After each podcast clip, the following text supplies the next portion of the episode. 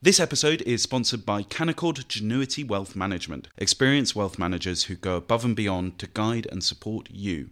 Can do is more than just an attitude, it's navigating today for a brighter tomorrow. Visit candowealth.com. Hello and welcome to Coffee House Shots, the Spectator's daily politics podcast. I'm Oscar Edmondson and I'm joined today by Katy Balls and Isabel Hardman. Now, Rishi Sunak has taken the opportunity at PMQs today to announce the government's plan to compensate those affected in the post office scandal. Here is what he had to say. Uh, but today I can announce that we will introduce new primary legislation to make sure that those convicted as a result of the Horizon scandal are swiftly exonerated and compensated. We will also introduce a new upfront payment of £75,000 for the vital GLO group of postmasters. And can I thank my honourable friend, the member for Thirsk Malton, for all his hard work on this issue. He will set out more details to the House shortly. We will make sure that the truth comes to light, we right the wrongs of the past, and the victims get the justice they deserve. So, Isabel, just to start with, could you maybe take us through a bit more of the detail on what the government have announced? Yeah, so we're still getting the precise detail on this legislation um, because it was first announced by the Prime Minister in response to a planted question at the start of PMQs. Uh, you often get these first questions before the leader of the opposition gets to ask theirs um, to head off um, an uncomfortable six questions for the Prime Minister. So this planted question was from Lee Anderson, who's the Deputy Chair of the Conservative Party um, doesn't always behave like he's deputy chair of the Conservative Party, but today he was being helpful and he allowed the Prime Minister to announce this legislation, which will effectively lead to a mass exoneration of uh, those sub postmasters who were wrongly convicted using Horizon evidence. And so that was the announcement. We then had a statement from Kevin Hollinrake, um, the minister who deals with postal services, and this was giving a little bit more detail on the bill, which is going to be introduced in in the next few weeks. And this will enable those who are convicted to sign a statement saying they were innocent, which sounds a bit odd, and I suppose is a bit odd legally. But what it does is is basically hold them to something that they can then be prosecuted for again if it turns out that they actually were stealing from the post office. Because as Kevin Hollinrake said in the Commons when he was giving his statement one of the risks of this imperfect scheme is that it could mean that some people are exonerated who were not victims in this and I think there are also much wider implications of this. You know, this is, I think, the first time ever that the British government has introduced legislation to overturn verdicts in the courts in this way.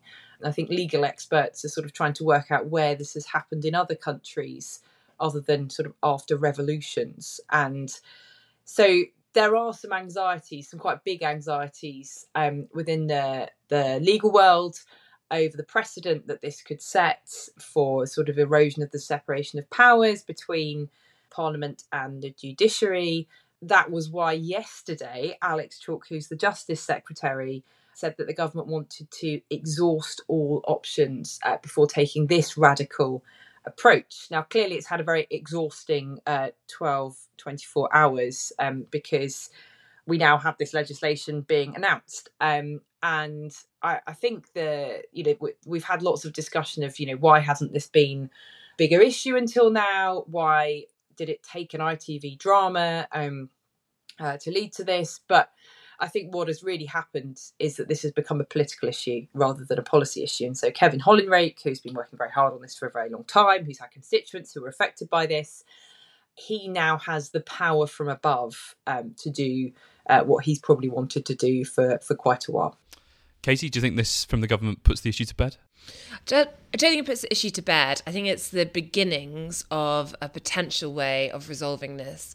I think for some of those affected, they feel their lives have been so disrupted. Um, you read some of the stories, you know, those who've said they've had suicidal thoughts, stories about what's done to their families, what it's done to their livelihoods. That I think, obviously, having a verdict overturned and having compensation, and the 70,000 is just the beginning of that. And it, or at least that is the indication from the government, you can pursue further compensation. That is just going to be a step, I think, to improving things.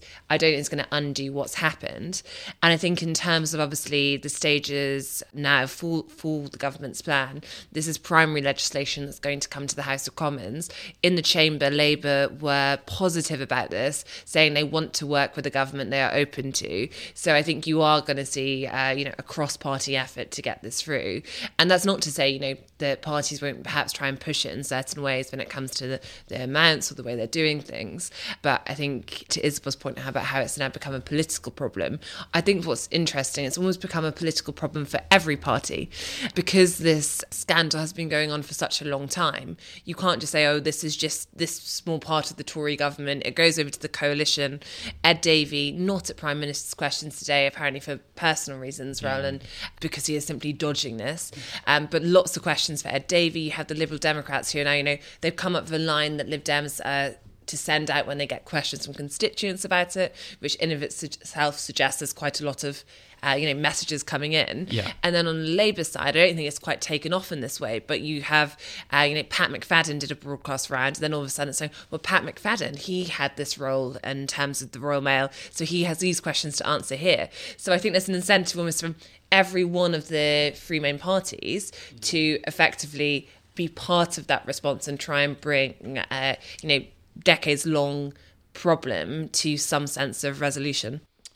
Yeah, so Katy says political problem for every party, but Ed Davey's certainly in the most hot water over this issue, Isabel. And Lee Anderson, you, you mentioned Lee Anderson's question, which I think is, is perhaps worth hearing a clip of. Now, during this scandal, the leader of the Liberal Democrats was the, the minister in charge of the post office. In charge of the post office. Um, this is the same Liberal Democrat leader who in the past has called for the resignation of over 30 prominent people in this country who have made mistakes in their job. So does the Prime Minister agree with me that the leader of the Lib Dems should take his own advice and start by clearing his desk, clear his diary and clear off? So how do you how do you think Ed Davey's is going to be affected by this? Do you think he'll have to give back his his knighthood? I mean, we're currently at the stage of a of a scandal where everyone wants scalps and scapegoats. And even, I mean, I, I think it would be very difficult for him to hand back his gong without also resigning the Lib Dem leadership. So I think there'd have to be some kind of killer piece of evidence for that to work.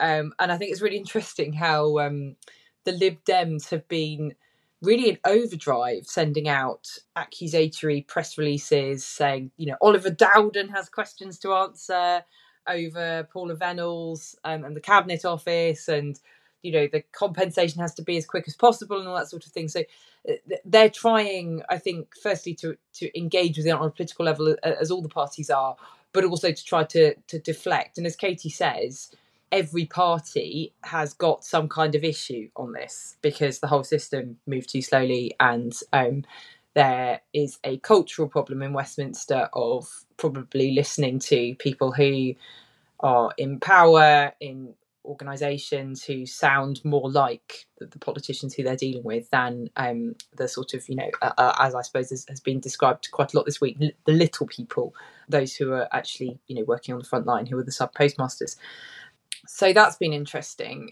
But I think if you look at how many people in this country have heard of Ed Davey, it's it's quite small. It's quite a small number. And what this has done is meant that more people have heard of Ed Davey now, and the first time they've heard of Ed Davey is in connection to this scandal.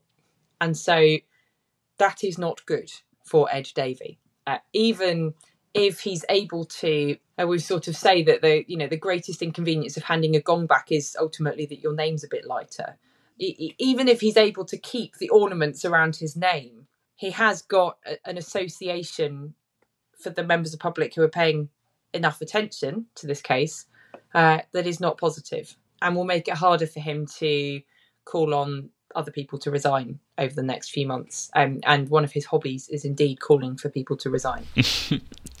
and Katy, the post office scandal was actually sort of secondary to the main topic of discussion at PMQs today, which was migration. Now, you wrote a blog on Coffee House saying that the battle lines are set to be drawn as the Safety of Rwanda bill comes to the Commons next week. What should we expect? Yes, so we talked about this briefly yesterday, and that was before uh, we started to get a sense of the amendments. And, you know, and I think what I said yesterday was the One Nation group, in theory, would have the most power at this stage because they could potentially work with the opposition, whereas the right of the party don't really have friends to work with because Labour and Lib Dems do not, as much as they want to make life difficult for Rishi Sunak, they don't want to vote to toughen up the bill. They would only vote to either soften it or to end the bill. and therefore, I think we now see in the hands, though, in the sense that last night I was at the One Nation drinks and some very choice statements from Matt Warman, one of the One Nation MPs, where he gave, uh, you know, a welcome speech where he ultimately talked about institutions and said, we one nation Tories, this was the, the general uh, sentiment, have faith that Britain is who we are because it can take a leading role in the world, rebuilding institutions like the ECHR from within. Now, that's quite clearly a response to the right of the party. He would like to leave the ECHR, so um, not to be within it and not to rebuild it from the inside. Said, We know that the government is at its best when its bravest legislation is on the right side of international law unamended. And that is the position of the One Nation MPs, which is they want the bill to get through at committee stage with no amendments added. So they're not looking to team up with other parties to cause problems. So that is a little bit of relief for Rishi Sunak. Mm-hmm. The problem is that MPs on the right of the party do want to add amendments. And we started to see their hand being shown in the sense of Robert Jenrick and Bill Cash, the leaders of the group in terms of putting forward their amendments when it comes to ways to ignore pajama injunctions as they're known from the ECHR, when it comes to trying to limit individual claims more so, and notwithstanding clauses we've heard about to try and further those. And I think that without getting too into you know who briefs what, it's been quite clear in the past few weeks there is a campaign going on by you know some in this group to push the case. Uh, we keep seeing these documents suggesting Rishi Sunak didn't back Rwanda because as Chancellor he queried some issues, which mm. I do think reflects probably does reflect some things he said at the time, but he did do it as in the role of chancellor. And mm. if you're a chancellor, you are going to query some things in that role when it comes to cost. It's part of your job, but you are, but therefore, you know, people trying to suggest he wasn't on board. Also, this legal advice that keeps emerging, which is you know saying this doesn't work in this, mm. and these amendments are very much aimed at saying, well, look at the legal uh, advice that somehow leaked. These amendments fix that. Now, do this group have the numbers?